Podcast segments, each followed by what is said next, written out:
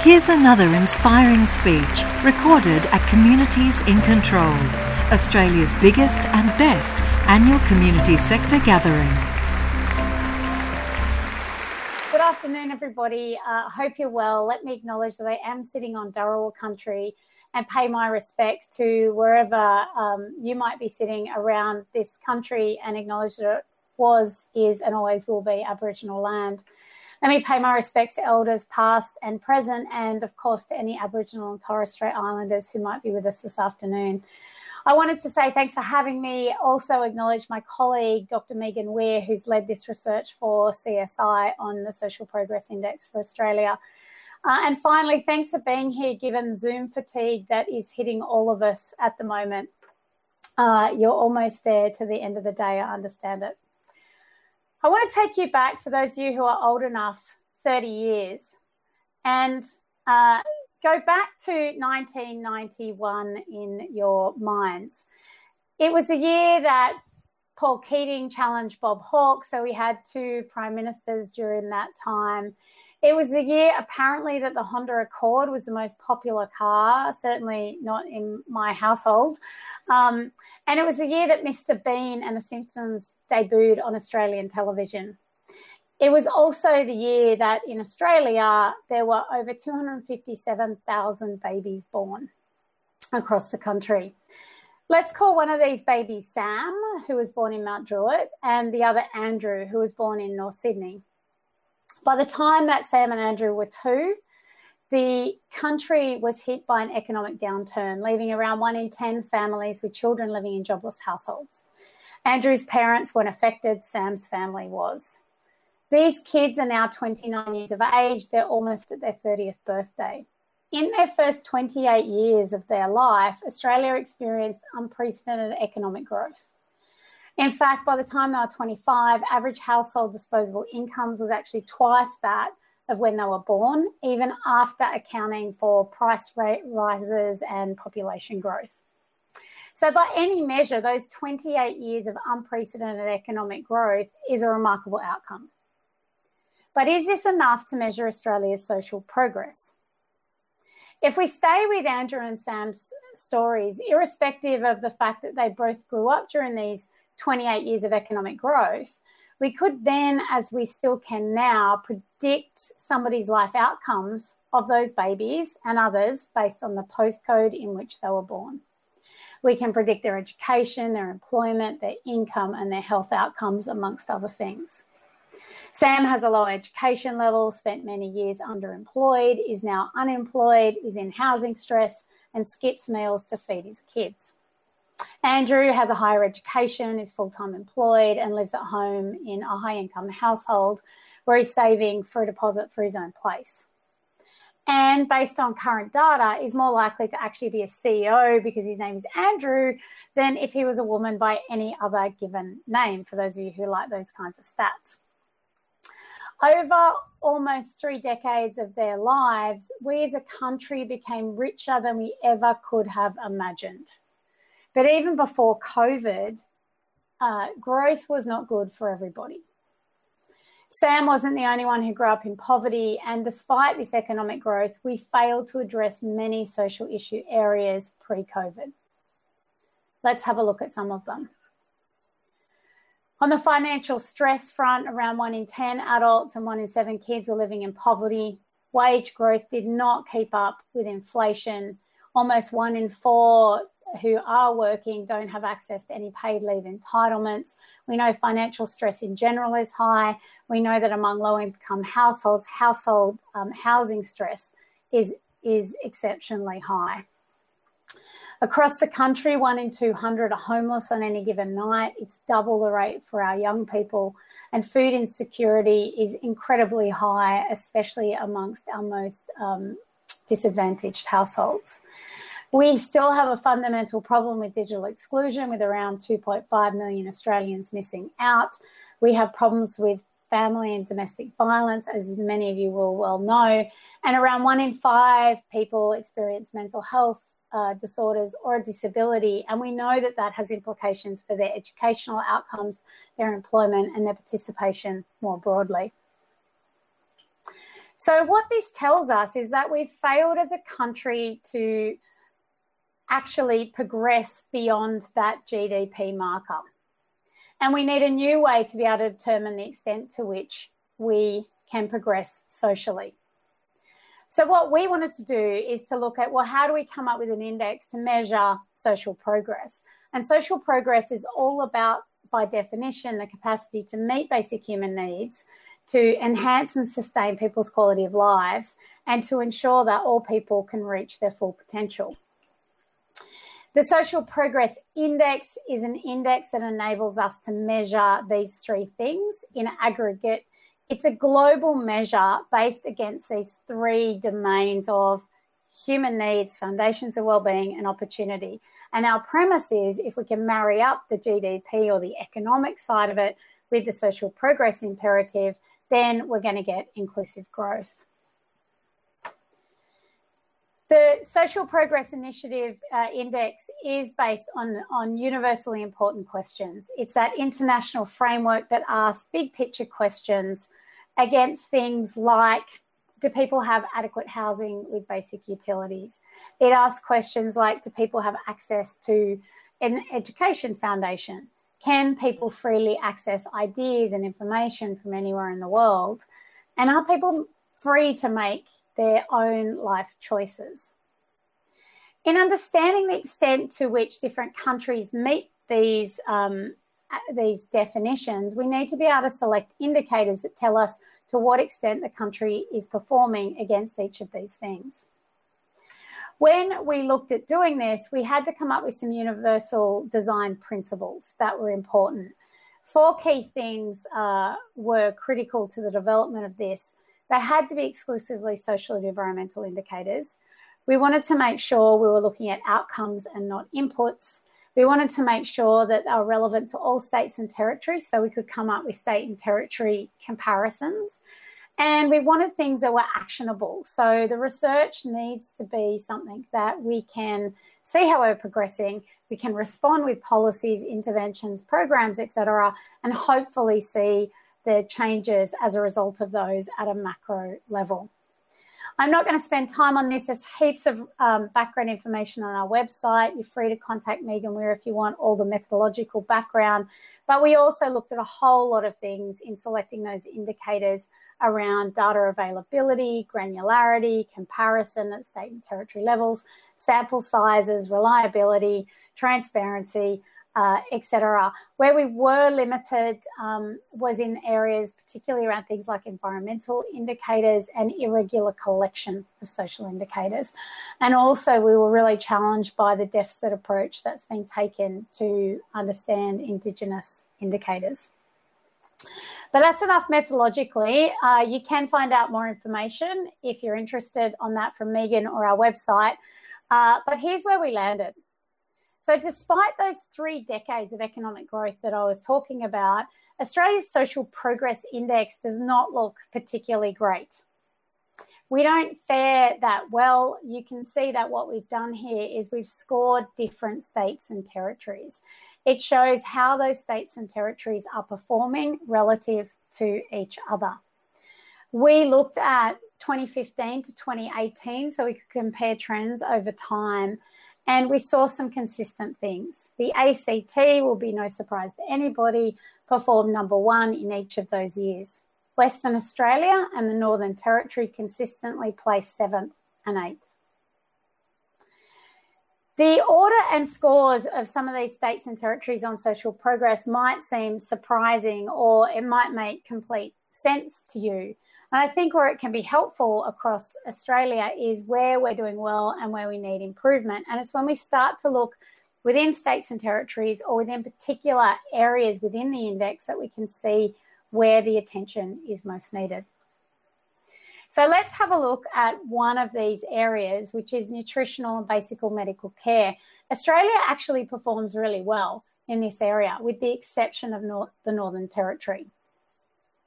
When we look at the indicators that, that are used to create this, this component, factors such as remoteness, the high proportion of residents who are Aboriginal or Torres Strait Islander can help to explain this disparity we're seeing between the Northern Territory and other states and territories around the country.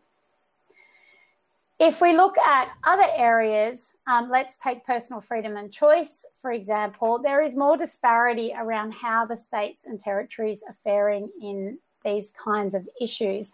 And this was the area where we saw across the country there was most need for improvement. And these are issues uh, like things like inclusiveness and personal freedom and choice. They're more complex than, say, nutrition and basic medical care because it's less about how much money you have to spend on improving an issue and more about the social context that exists for the people within that community. The extent to which they feel they have personal rights, freedom of choice, and feelings of inclusiveness or belonging. There are also issues which um, these are issues that a whole lot of us in the not for profit, for purpose sector are trying to improve within communities.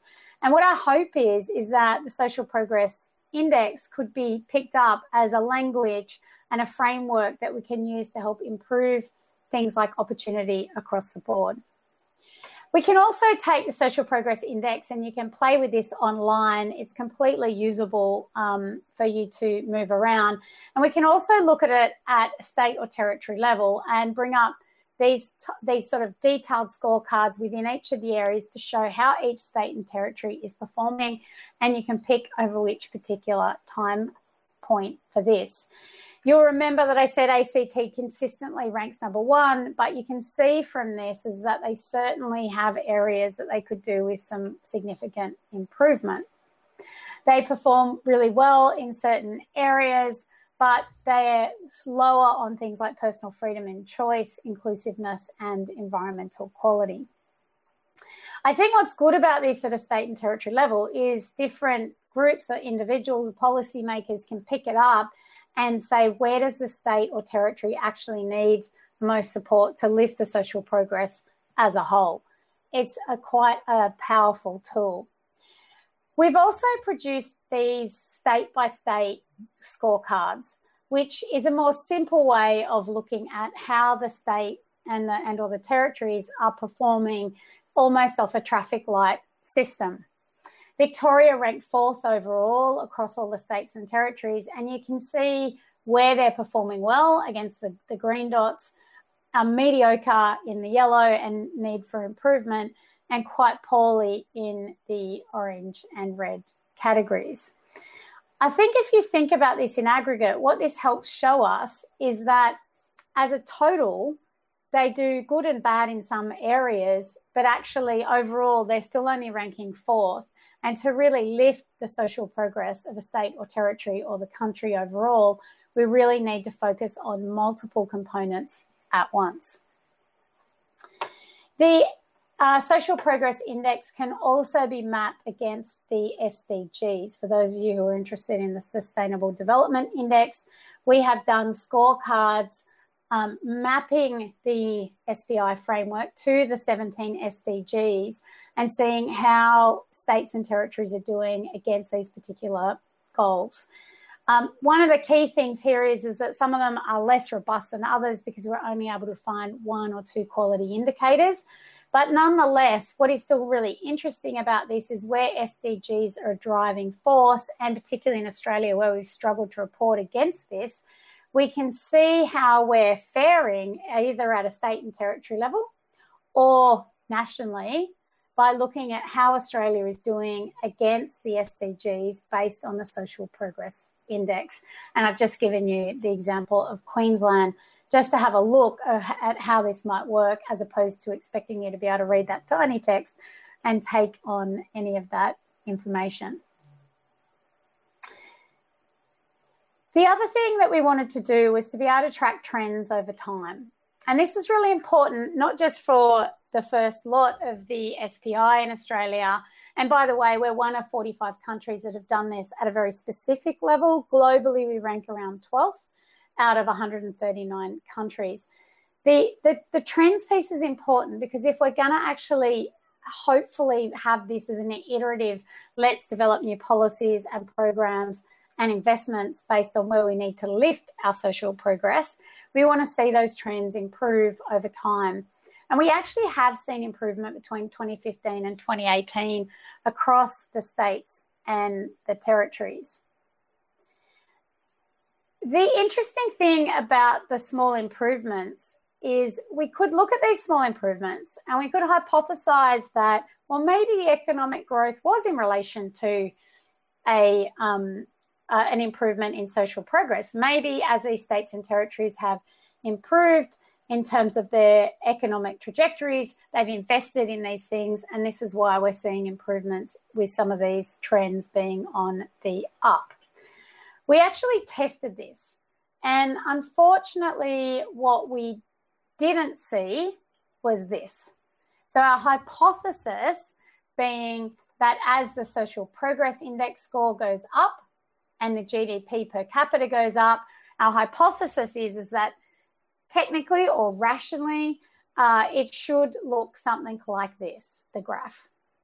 But actually, when we looked at this and we modeled it against the GSP, that's the per capita um, gross state or territory domestic product, it didn't look like this, but rather like this.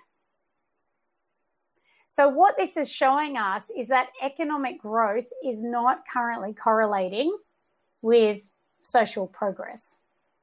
And interestingly, when we look at states with some of the highest um, state uh, gross per, cap- per capita, the, the economic outcomes for Western Australia and Northern Territory were highest across all of the states and territories over this time period.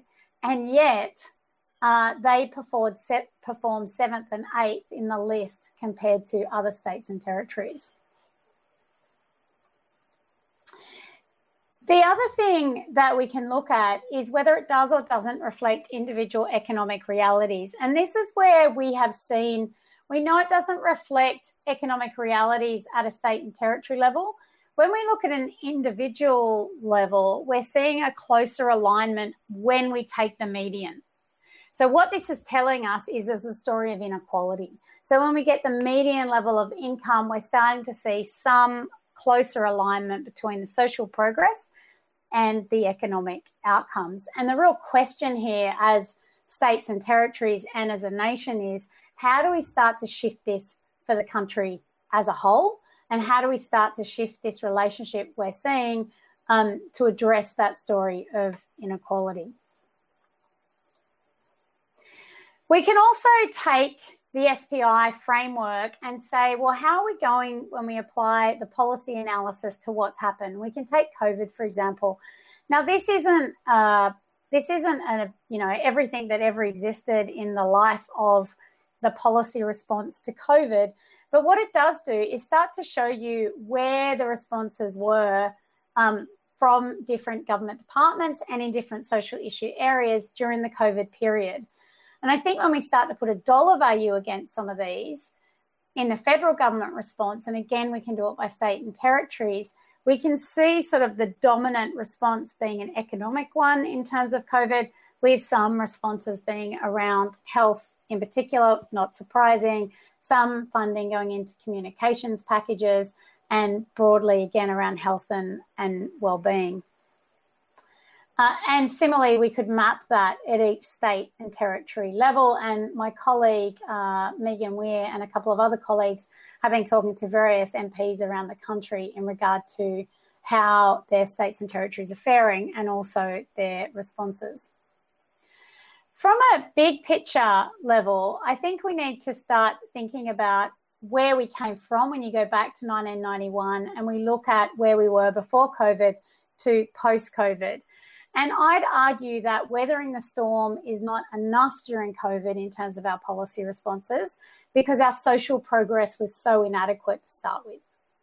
And if we're serious about economic recovery, we're going to have to focus not just on the important economic pieces to the puzzle, but the other pieces that enable people to maintain jobs, community connections, supports, affordable and social housing, and responsive healthcare. And we've started to see this um, over the weekend with the announcement of social housing investment in Victoria, and hopefully we'll start to see that in some other areas as well.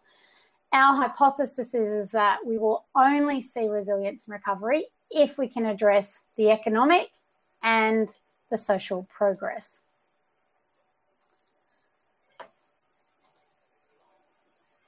And I'm not going to go over this because I've wasted time on the internet crashing at the start, but we've seen significant effects of the impact, the economic impact of COVID.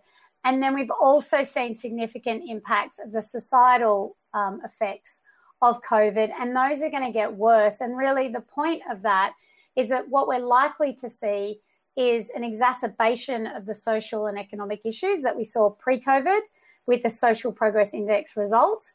It's likely to get worse. Um, and hopefully, with some of the policy and other responses that we're seeing at local and federal levels, we'll be mitigating some of that shift. The key thing, really, in the big picture, is we want the Social Progress Index for Australia to help identify what's working in what locations and at, at that macro level, what might need attention, where we need to in- increase collaboration across the sectors in terms of how we might respond to the problems that we're seeing. And as a result, where we want to land is really good, inclusive, socially progressive growth. And really, the wash up of all of this is back to that whole piece that the postcode in which you were born should not predict your life outcomes. And we hope that something like the Social Progress Index can help lift states and territories across the country as well as the country as a whole. Thanks. We hope you've enjoyed this highlight from the Communities in Control Library. If you did, we'd love you to rate or review this podcast in the iTunes Store and for you to share it with your friends.